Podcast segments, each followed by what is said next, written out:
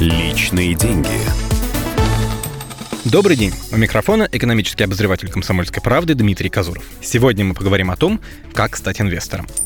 Рынок акций сулит хороший доход, заметно выше, чем, скажем, по банковским вкладам и депозитам. Но результат тут не гарантирован. Ценные бумаги, которые вы купите, могут как взлететь в цене, так и упасть. Благо, вовсе не обязательно самому изучать квартальную отчетность или просматривать сотни графиков. Все это можно поручить профессионалам. Рынок брокеров, профессиональных игроков, которые имеют доступ к торгам на бирже, развивается в нашей стране все активнее. Своим клиентам они готовы предложить советы или просто взять их деньги и вложить более или менее рискованно. В любом случае, человеку, желающему вложиться в акции или другие ценные бумаги, понадобится брокерский счет. А для физических лиц самым подходящим вариантом будет индивидуальный инвестиционный счет. Открыть его могут налоговые резиденты Российской Федерации. Главное достоинство индивидуального инвестиционного счета – он дает право на налоговый вычет. В данном случае он бывает двух видов. Первый позволяет вернуть 13% от вложенной на индивидуальный инвестиционный счет суммы за год в пределах 400 тысяч рублей, но не больше суммы уплаченного НДФЛ. Звучит очень сложно, но, короче говоря, максимум, что можно получить, это 52 тысячи тысячи рублей в год. Подходит людям, которые платят налог с зарплаты. Этот тип вычета можно получать каждый год. Второй тип вычета подразумевает, что доход по ценным бумагам не облагается подоходным налогом. Этот вариант выгоден тем, кто надеется сорвать куш, или тем, кто готов вложить в это предприятие больше 400 тысяч рублей. На индивидуальные инвестиционные счета распространяются несколько важных ограничений. Во-первых, сумма ваших инвестиций должна быть не больше миллиона рублей. А во-вторых, и это уже для большинства более ощутимо, забрать деньги нельзя будет три года. Вернее, забрать-то можно, но тогда придется вернуть всю прибыль от налогового вычета. Важно отметить, что у одного физического лица может быть только один индивидуальный инвестиционный счет. Если захотите поменять брокера, счет у прежнего придется закрыть. Не все брокеры открывают такие счета. Прочтите внимательно договор с тем, кого вы выбрали. Там должен значиться именно этот счет, а не что-то похожее в духе индивидуальных инвестиций на счетах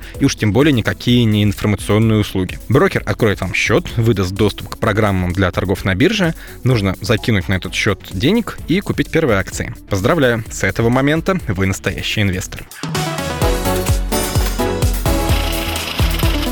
Личные деньги.